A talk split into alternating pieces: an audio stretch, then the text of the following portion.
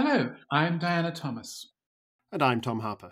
Welcome to That Wilbur Smith Show, a podcast about the historical, geographical, natural, and human background to the world of Wilbur Smith.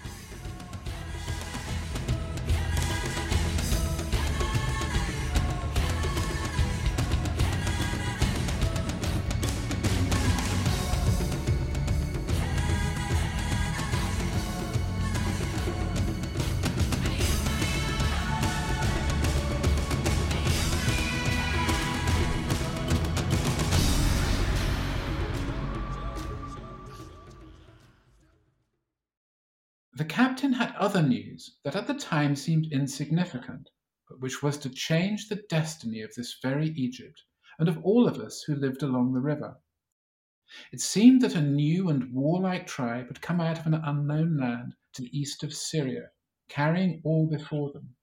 Nobody knew much about these warlike people, except that they seemed to have developed a form of warfare that had never been seen before. They could cross vast distances very swiftly and no army could stand against them. There were always wild rumours of new enemies about to assail this very Egypt. I'd heard fifty like this one before, and thought as little of this one as I had of all the others. It seemed that they called themselves the Shepherd Kings, the Hyksos. The name would not have slid over my tongue so smoothly if I understood then what it would mean to our world.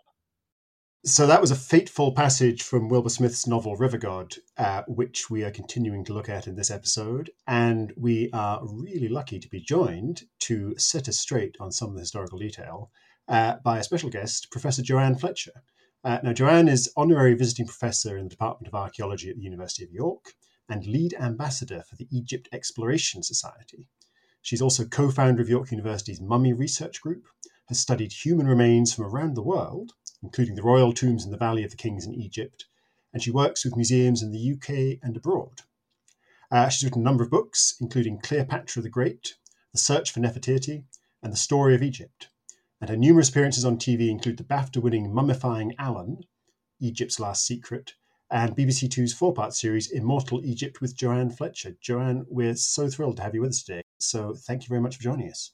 Absolute pleasure. Lovely to be here. Yeah, it's uh, wonderful to have you here. And uh, not only are you going to enlighten us on the history behind River God, uh, but Diana has actually spotted that you yourself have a link with Wilbur Smith's work. Yes, indeed. Um, River God, which is set in ancient Egypt, has a sequel which is set in the present day and involves Egyptologists searching for treasure that is left behind um, in River God.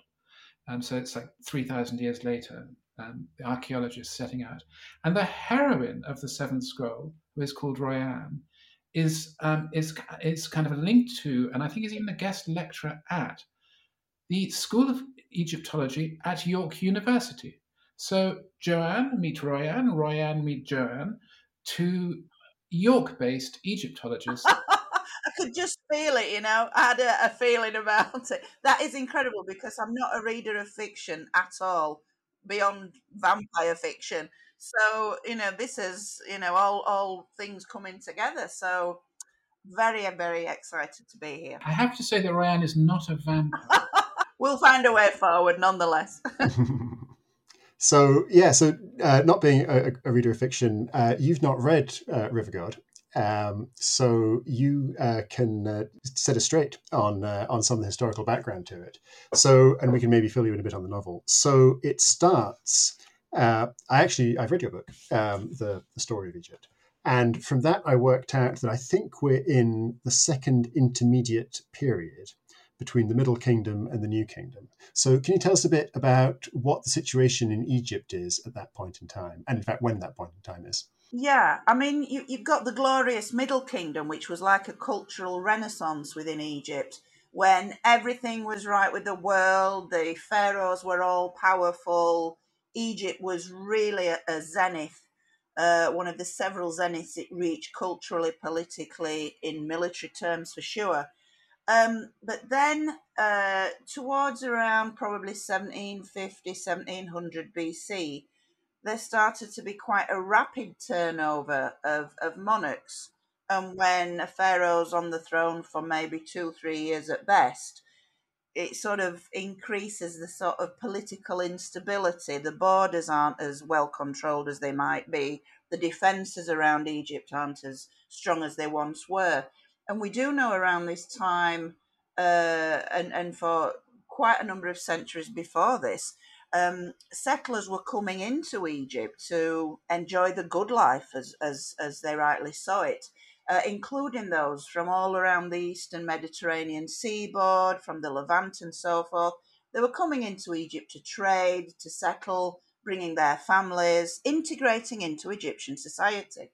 But of course, integration into this very tolerant Egyptian society saw them sort of um, advance through the ranks on merit and become quite powerful. So by around 1650 BC, you had these individuals within Egyptian society, and yet, in many ways, uh, culturally different, different names, different customs, and so forth, congregating in the northeastern part of Egypt uh, to the point where they were poised to sort of take the top jobs, as it were. But was there, in fact, a military invasion as well? No, no. It used to be that Egyptologists thought that uh, there was this this great invasion uh, from the Middle East. You know, hordes sweeping in in their newfangled chariots, using horses and bringing in all the military hardware that Egypt simply didn't have at that time. But because of ongoing excavations on Egypt's northeastern border, in and around the northern delta, it now seems very different. This is a peaceful infiltration, but a kind of takeover from within. Right. That seems to be what's happening. Um, and as this sort of power group uh, seized the throne around 1650 BC, they held on to Egypt for a full century and controlled Egypt from their, their, their city in the, the, the northeastern delta area, a city called Avaris. And the whole name, Hyksos, is really a corruption of the Egyptian name for these people of fundamentally uh, foreign origins. The Egyptians called them simply are the, the rulers of foreign lands, the Heka Hasut. And over time, that became, uh, you know, when the Greeks took over Egypt, looking back at Egypt's history, they pronounced Heka Hasut as Hyksos with the Greek ending. So we now know them as the Hyksos. But so, for example, just to take the chariots. So e- Egyptians soldiers did not have chariots until the Hyksos. Yeah, exactly. So it's not so much that they're conquered by the technology, but as it were, the technology is absorbed into. The technology was, yeah, was was brought in uh, all in a, around the, the the northeastern border of Egypt by these powerful individuals who took the throne, and Egyptians to the south simply didn't have this technology. So you've got the uh, the Egyptian resistance, if you like, the uh, traditional Egyptian power bases further south, strung out down the Nile Valley at places like Abydos and certainly Thebes, modern Luxor. The, the Thebans, as I said, modern Luxor, the people there were the sort of uh, the, the, the heart of, of traditional Egyptian monarchy, tradi- traditional Egyptian customs. Uh, that was the sort of outpost, if you like. And they really resented being controlled politically and militarily by these guys based up at Avaris in the northeast. Right. But in terms of a physical uh, sort of conflict, this wasn't really possible because the Thebans were still using the simple bow. They didn't have access to the chariots and the horses that these Hyksos had, had, had, brought in with them and sort of uh, used in and around the northeast of Egypt.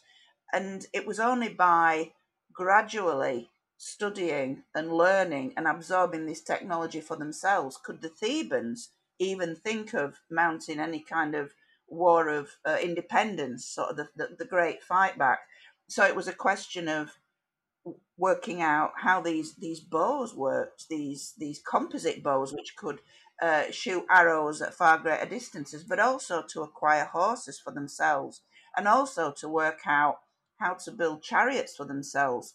um, because you can't take on an enemy that is so superior in every way militarily to yourselves. You you have to absorb and learn uh, from from their military hardware, and that's exactly what the Thebans and their uh, Egyptian allies throughout the rest of Egypt managed to do. So by around uh, 1600, certainly by 1550 BC, they were in a, a, very very strong position, and we do see the sort of uh, rebellion of the native Egyptians, the thick led by Thebes, starting to take on the, the Hyksos in the northeast. I mean, that's very much the theme of of both River God and the sequel books. is is, is about that. In fact, River God, as it were, fictionalizes but shows the the way in which Egyptians, through the central character guy called Taita, who's a sort of genius eunuch slave, and he figures out how to make a better chariot with better wheels and give them the, the means to come back. But so did the Hicks that one of the things that's confusing, I think, to, to kind of casual listeners may have been we were talking in, in our previous episode about Upper Egypt and Lower Egypt, which is confusing because if you look on a map and you're just looking, the bit that's Upper Egypt is actually below the bit that's Lower Egypt because, of course, you're referring to the Upper Nile and the Lower Nile. So, well, it's, it's because the, the Nile flows south to north. So in the Egyptian world, that made perfect sense. Yeah. Yeah, yeah. And so, were, were, actually, were, those terms they used? Was upper and lower a term or their equivalent thereof? Would that have been terms they actually used? Yeah, yeah. I mean, the, basically, ancient Egypt has always been that classic land of two halves. Right it's uh, i mean not to want not to draw too many parallels to today's so-called leveling up where we live in a britain of uh, two halves north and south but uh, we do and so did the ancient egyptians and that the south was a very different part of egypt to the north um, going right back to the beginning of egyptian history upper egypt southern egypt the, the majority of the nile valley is very very close culturally um, politically, ethnically to Africa. I mean, Egypt is in Africa, obviously, but in many ways, the, the south of Egypt, Upper Egypt, you can see a real continuum of, of culture from the very beginning of, you know, go back to 4000 BC. You've got so many uh, continuities and similarities in, in grave goods, for instance, that the whole of uh, southern Egypt into what is now Sudan, ancient Nubia. There's no magic cut-off point, yeah. no magic border. It's simply a continuum, and that's a very rich history. However, in the north, you very much have in what what the Egyptians call Lower Egypt, uh, Northern Egypt. You very much have culturally, politically, etc. Very strong links to the Levant, because from time immemorial, people from the Eastern Mediterranean of, uh, of, of uh, yeah, the Eastern Mediterranean area had been coming in and out of Egypt, traveling freely to trade, to settle. So the Delta, for instance, culturally is very close in terms of its um, its its religion, its stories, the way they did things. Um, they were sort of uh, linked very closely to that part of the ancient world. So Egypt has always been a land of two halves, no question about it. So any current debate about was Egypt, you know, African? Was it part of the Middle East? Well, it was both. It is now, it was then, and it always will be. And I think you, you get a certain amount of polarization, but that's natural because that's just the way the location of Egypt then and now geographically has functioned. And uh, and that's certainly true in Hyksos times. That's why the Hyksos could so comfortably settle in the delta rule northern Egypt, lower Egypt quite easily, whereas the south, upper Egypt, culturally very different, politically very different. So it's strange in, in, in times of stress politically within Egypt, the so called intermediate periods when there was not one very strong single monarch. Egypt would always break into these its default position of upper and lower Egypt. And it's whoever could combine these two halves bring the two halves together successfully and rule over them as a single entity, that was the mark of a strong ruler. Right. So that's always got to be kept in the background. It is a land of two halves. Cool. And in fact, when the novel opens, when River God opens, uh, it is, as you say, it's in this intermediate period. Um, obviously, they don't know it's intermediate at the time, um, but it's divided in two halves. Uh, and our, our hero, Taita, and, and his um, his colleagues, they're all in, I'm going to get this right, Upper Egypt, uh, based in Thebes. Uh, and and he talks about um, they're kind of at a sort of war, but it's kind of a desultory war um, with with Lower Egypt um, and then and then the, the, the Hyksos come in.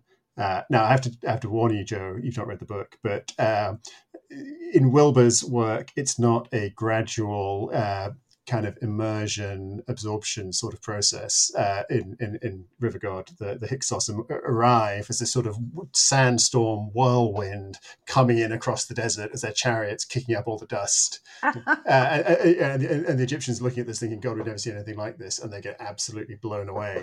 Cool. Yes, um, indeed. So here is Wilbur's vivid description of the dramatic arrival of the Hyksos. I looked once more beyond our ranks at that ominous, rolling yellow cloud, and my confidence wavered. This was something beyond military tradition, beyond the experience of any general in all our long, proud history. Were these mortal men that we were facing, or, as rumour suggested, were they fiends? When I stared into the swirling clouds, they were now so close that I could make out dark shapes in the dun and gloomy veils of dust. My skin crawled with a kind of religious horror as I recognized the ship like shapes that our prisoners had warned us of. But these were smaller and swifter than any vessel that had ever been launched on water, swifter even than any creature that had ever moved upon the surface of the earth. It was difficult to follow one of these shapes with the eye, for they were ethereal and quick as moths in the light of a lantern. They wheeled and wove and disappeared in the moving clouds, so that when they reappeared, it was impossible to tell whether it was the same or another like it. There was no way to count their numbers, or even to guess at what followed the first ranks of their advance. Behind them, the dust cloud extended back to the horizon from which they had come. So uh, clearly, clearly, a bit of a case of dramatic license there. I think um, I, I kind of understand where he's coming from because I there is peaceful infiltration, but I think we should not underestimate the drama that the Hyksos knew their their chariot, their horse and chariots uh, you know, sort of turning up uh, en masse could. I mean, it might have even been a staged event for all we know. At some point of this, they knew they had northern Egypt. They knew they controlled Egypt politically.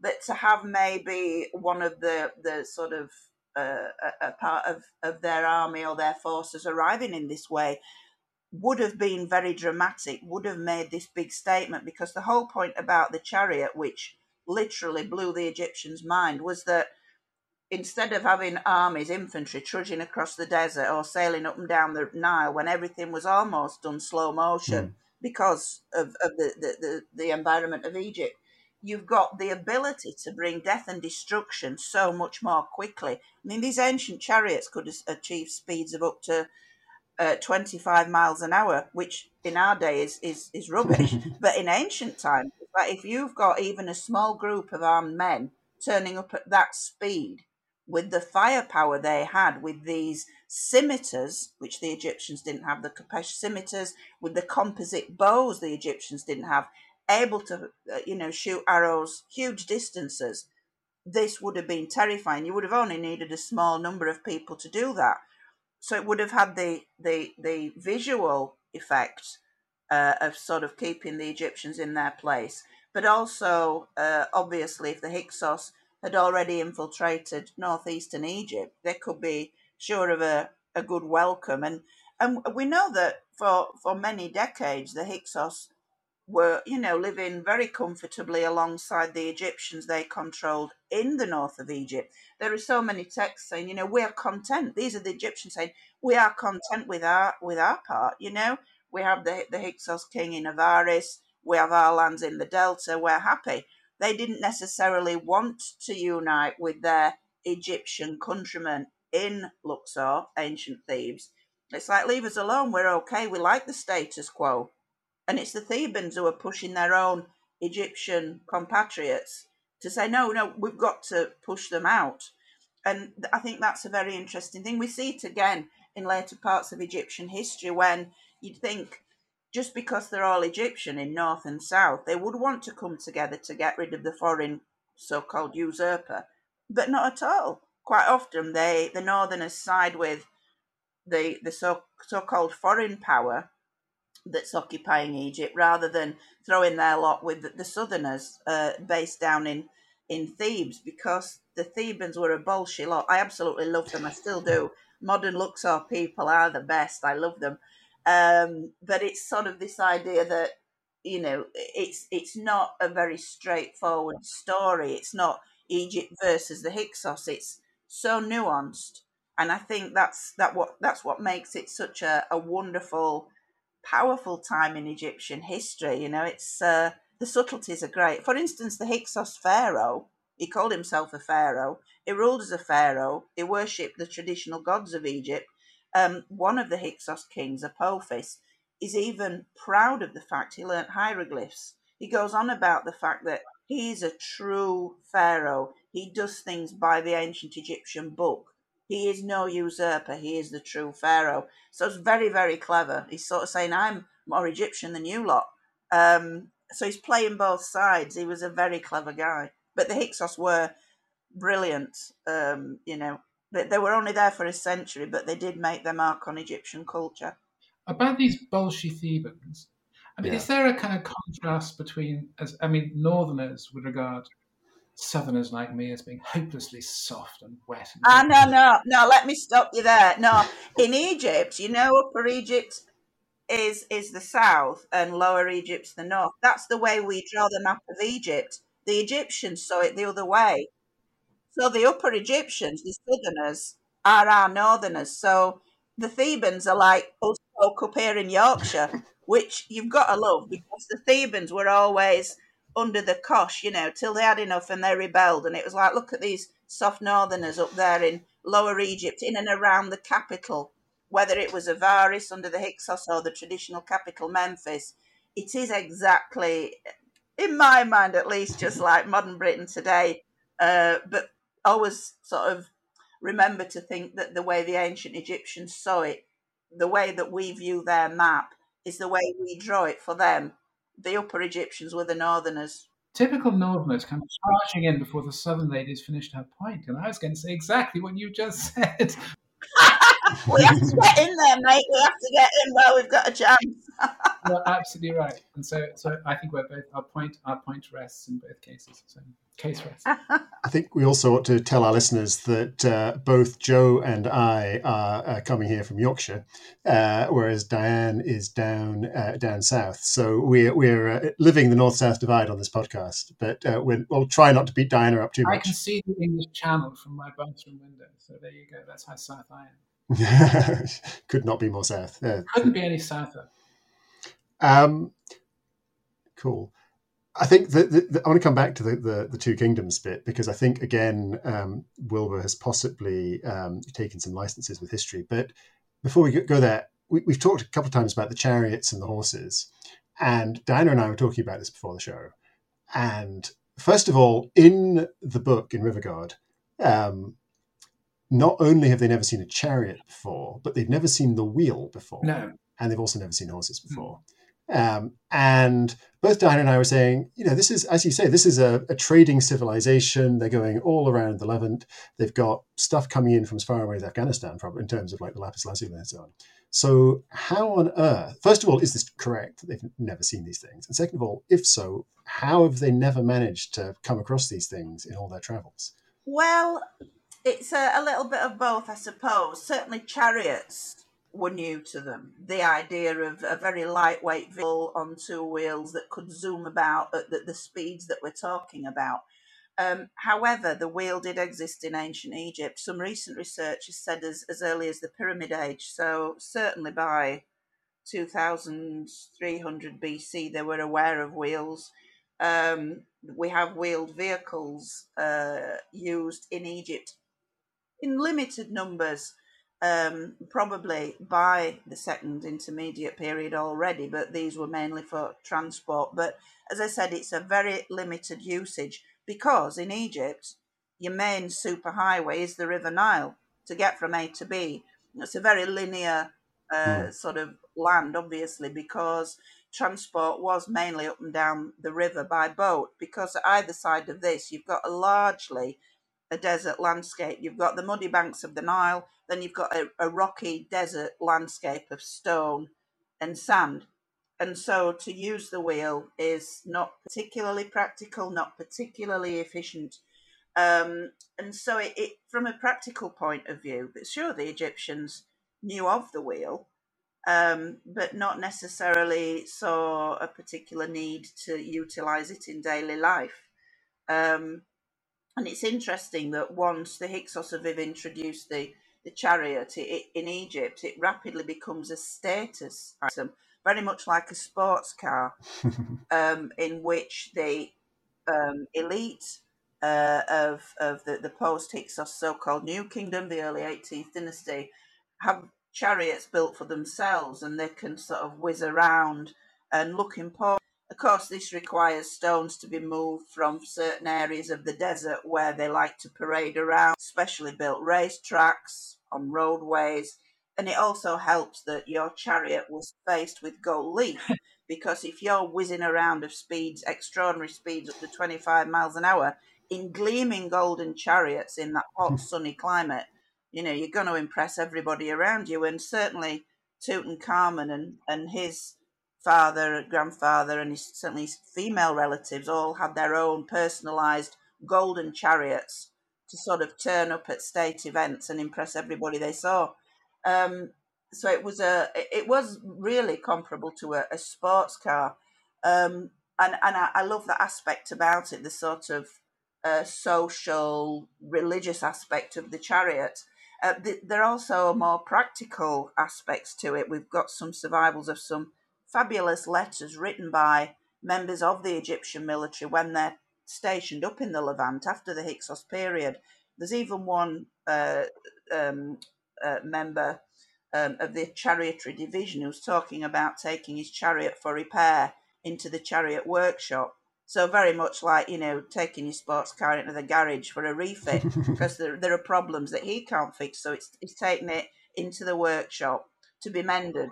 And it, I just love that it's you know who hasn't been waiting at the garage for you know your tire to be changed or something, um, and it's it's again bringing the ancient Egyptians back to real life. It's sure you've got your pharaohs whizzing around in golden chariots, but then you've also got the, the soldier waiting for his chariot to be mended at, at, at the at the workshop. So it's it's a, a wonderful kind of culture for this. We've got so much evidence for all these facets of, of life, even when it comes to things like chariots and, and their upkeep. I, I was I was I mean it's, it's funny that flash rich kids are flash rich kids kind of through the centuries and they want to have fast fast shiny things to run around in. On a, on a slightly different, I was, I was the exhibition at the British Museum recently, the papyrus exhibition and the writing exhibition, and they had a divorce document between a husband and wife. And I was really, fa- I mean, I was fascinated that, that, that, as it were, Egypt had a legal divorce system with settlements and everything like that and and it kind of played to you know where men and women stood relative to one another. So and in in in in in the book in in River God, Taita is very proud of the fact that Egyptians are very advanced and, and they don't mutilate their women with genital mutilation and they don't cover up their women's faces and that I mean of course they're second class citizens but still we're very advanced. How how exactly did the two sexes interplay in in, in, in ancient Egypt?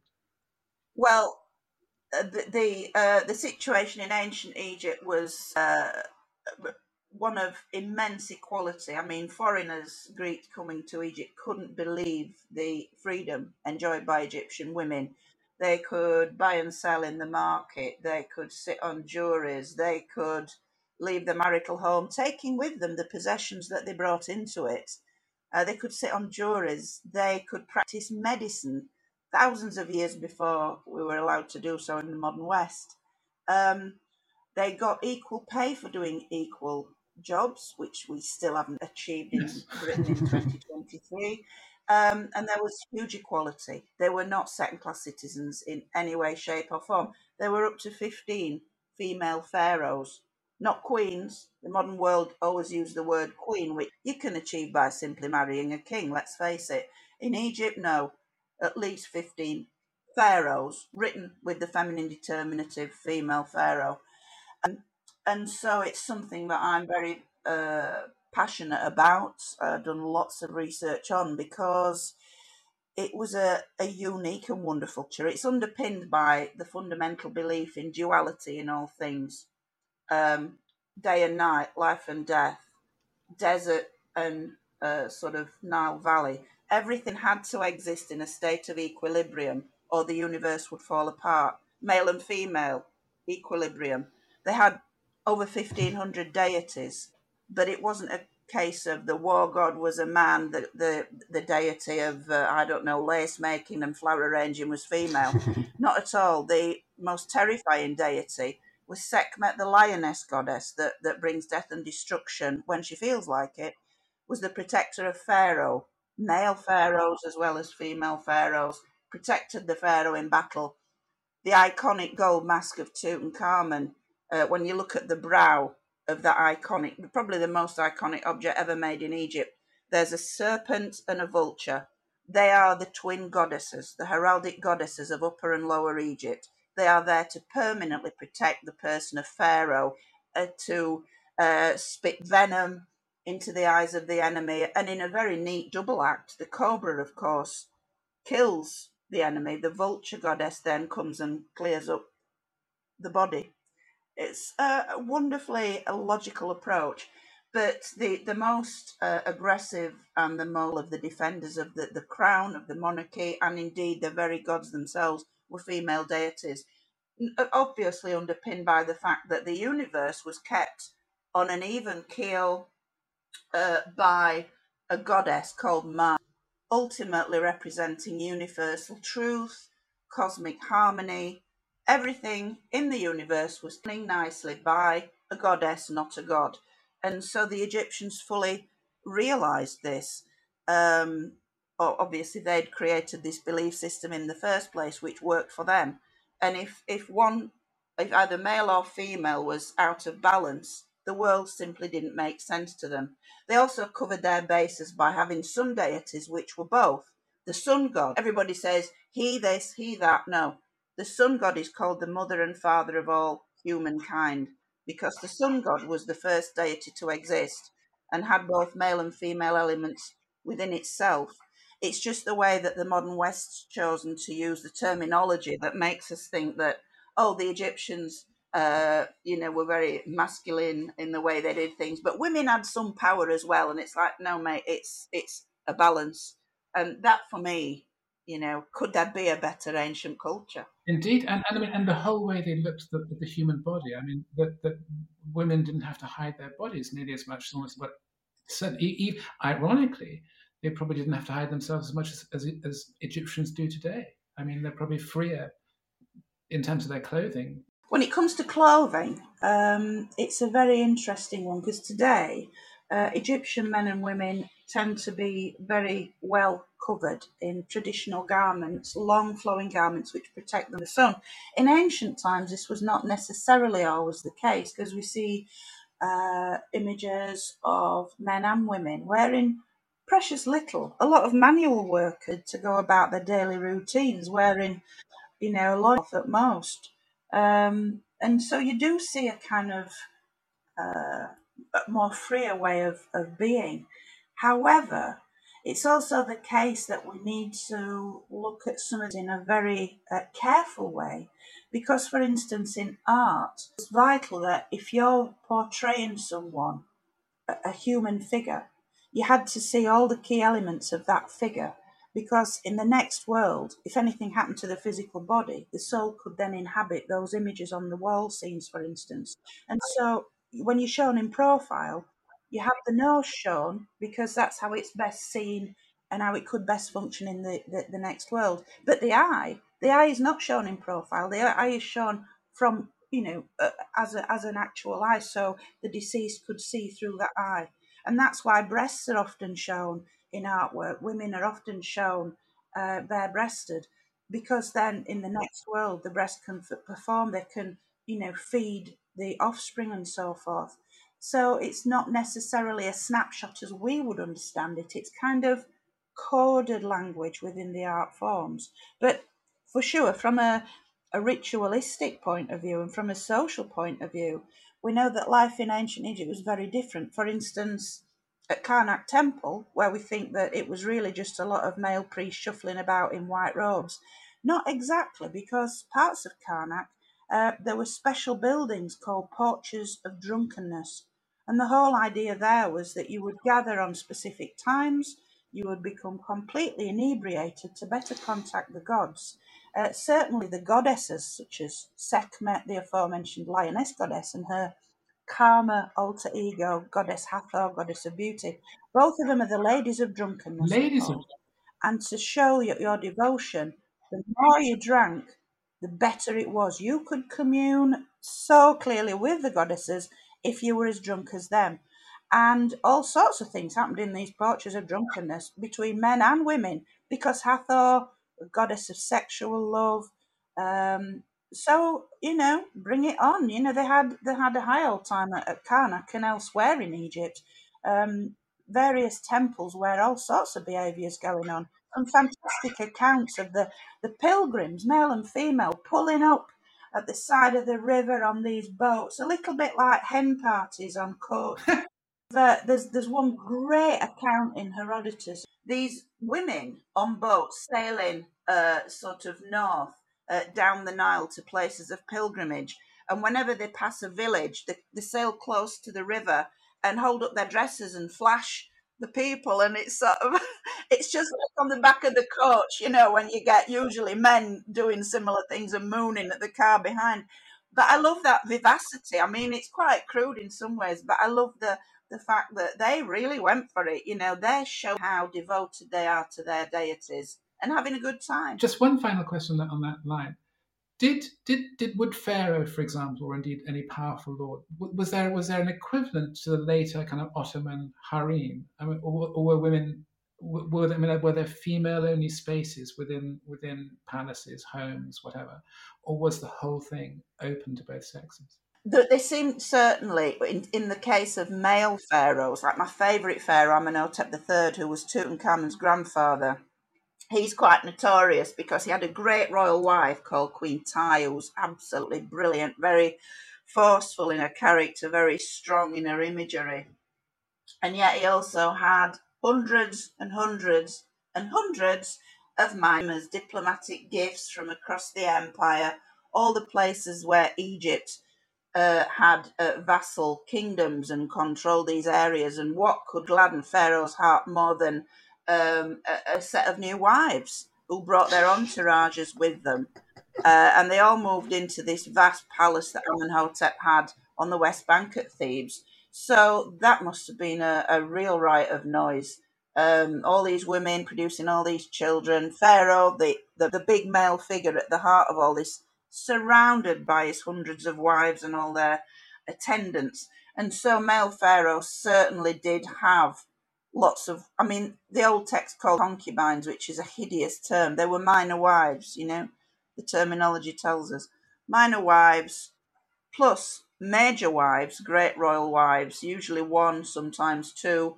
Um, the setup for the, the, the female pharaohs is something I'm currently researching because I'd love to know background was there. You know, did Hatshepsut really have a you know a room full of uh, dashing young men? I'd like to think so.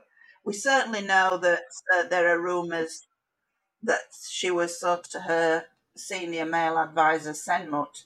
Um, but there's so much we've still to explore about ancient Egypt. This is just one part I find utterly riveting. It's fantastic. And where there, where there, but there was no physical separation then between the between the female members of the court and the male members. There doesn't seem to be. I mean, you do see in banquet scenes the women sitting together, the men sitting together, and then groups, men and women sitting together also. So it's like a modern wedding party where you do see women congregating, you know, having a bit of a chat, the men having a drink at the bar, although in ancient Egypt, it'd probably be the women having the drink at the bar. um, and but they did mix. We do see this throughout society. We see men and women side by side in the marketplace working. We see them uh, ploughing and uh, reaping in the fields, working Mm-hmm. together there. We see them producing uh, goods and commodities side by side. Um, so, this idea of segregation doesn't really work that well when it's sort of thrown back into ancient Egypt, even though the art sometimes shows these groupings. It also sho- shows men and women together very clearly. Um, and so, as, I, as I've also mentioned, men and women receiving the same pay for doing the same jobs in the same workplace. Uh, so it's an interesting, it's an interesting one just to look at the the evidence for how these people did live side by side, work side by side, and clearly achieve so much by working together. Wonderful. Tom, you better have a, a word in edgeways now. Yeah, I wanted to come back to something you said. I think you said about Ra that he's described as a god and a he, but actually includes both. Is- Was it Ra that you said that about? Yeah. Yeah. Oh, the sun god in general. I mean, obviously, Ra is just the, the name of the sun god. Um, uh, uh, uh, in certain contexts, yeah. the the sun itself was worshipped under a number of names. Right. But the text do tell us in the New Kingdom, the 18th dynasty, just slightly after um, the Hyksos period, there are hymns to the sun god, the mother and father of all mankind.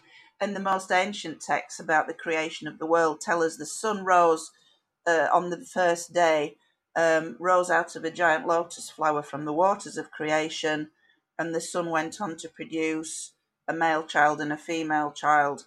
Uh, these two deities from whom more deities were, were formed. Yeah. Um, so, you know, this epithet, mother and father of all humankind, it's sort of this, this understanding that you can't just have, you know, uh, male this, male that, male the other, you know, it, it has to integrate both. Yeah. So obviously we're looking over thousands of years of Egyptian Yeah. culture in different parts of Egypt where there were nuances within all this. Yeah. But yeah, that's that's the kind of take on the ancient Egyptian take on who and what the sun god actually was. Yeah. Because I think um, I saw in your book that, um, well, Wilbur's novel is called River God, but I think what I took from, from your book is that actually it could equally have been called River Goddess, because I think Hapi, the, the Nile deity, is, uh, I think you describe him, stroke her, as uh, androgynous, or maybe gender fluid would be a good term.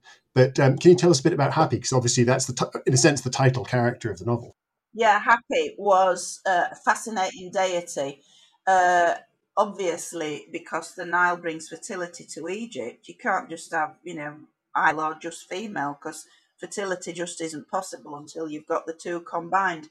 But the idea of gender fluidity is fascinating. You, you all goddesses like Sekhmet and Mut and various others shown with a phallus. They're, they're quite clearly female, but they're shown with a phallus. They're shown again gender fluidity, which is sort of very much a hot topic at the moment. But the Egyptians had no problem understanding that.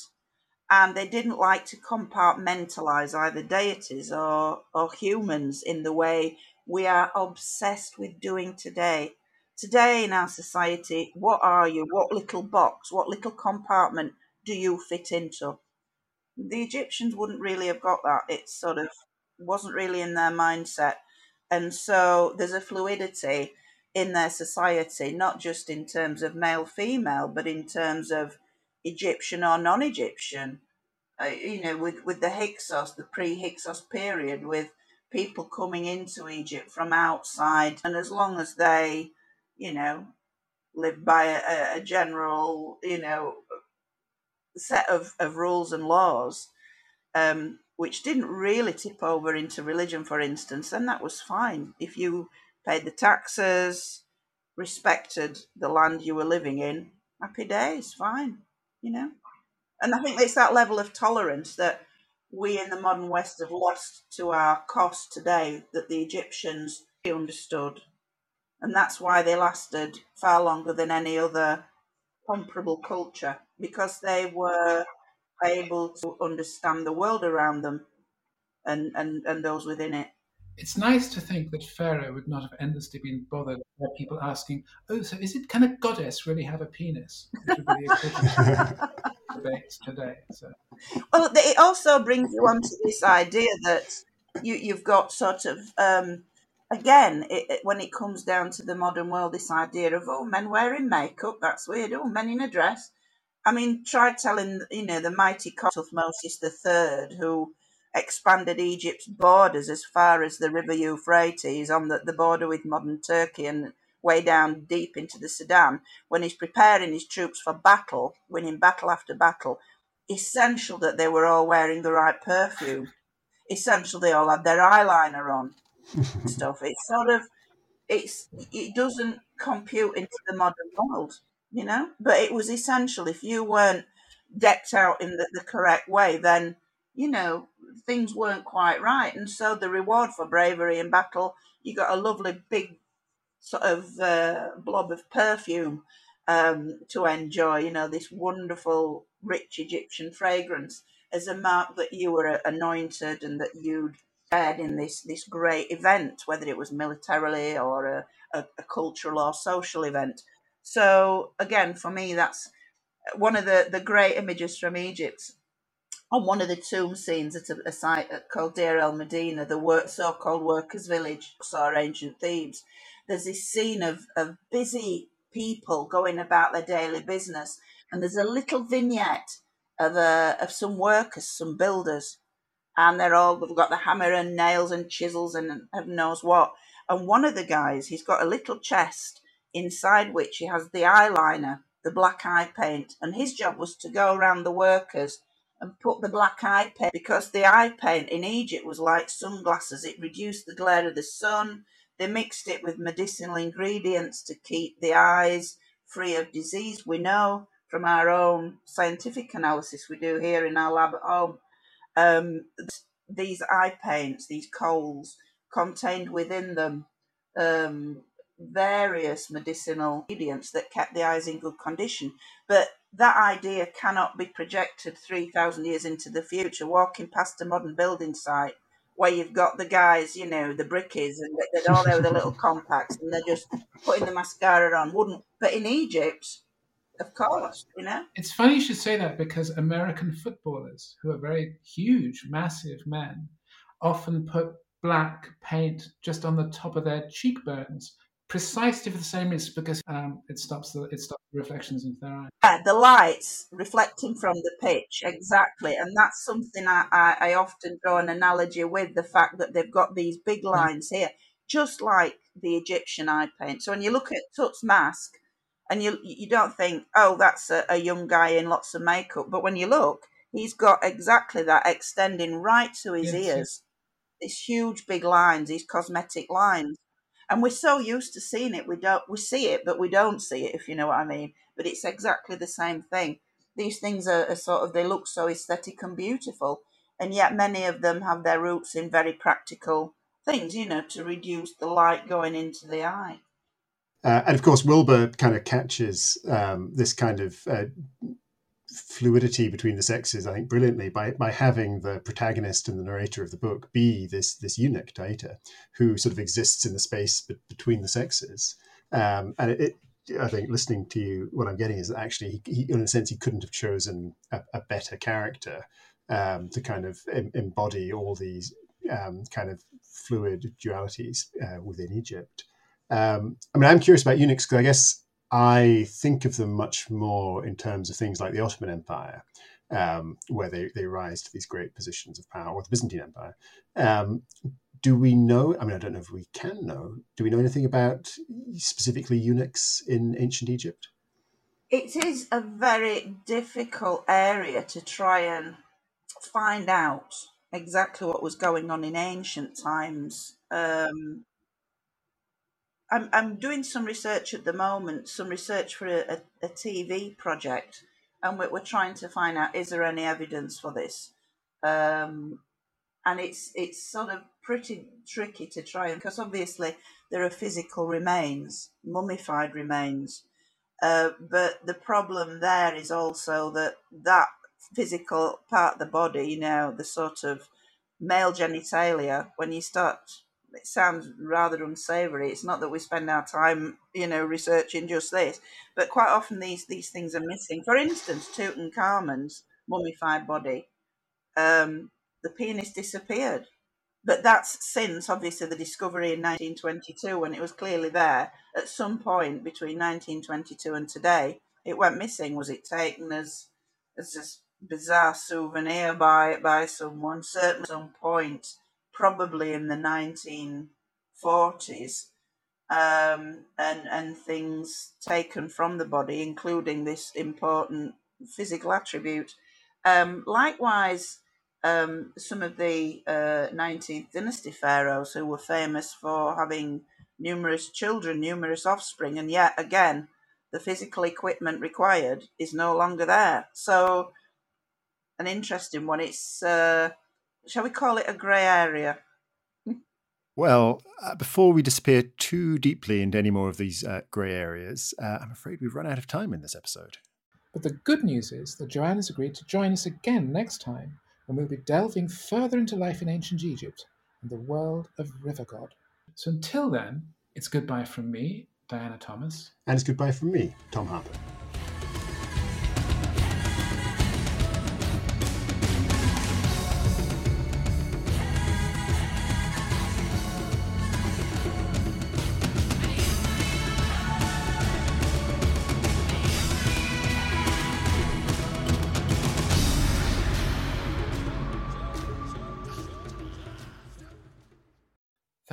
Wilbur Smith show is produced by Christopher Wynne. Music by Dewey DeLay.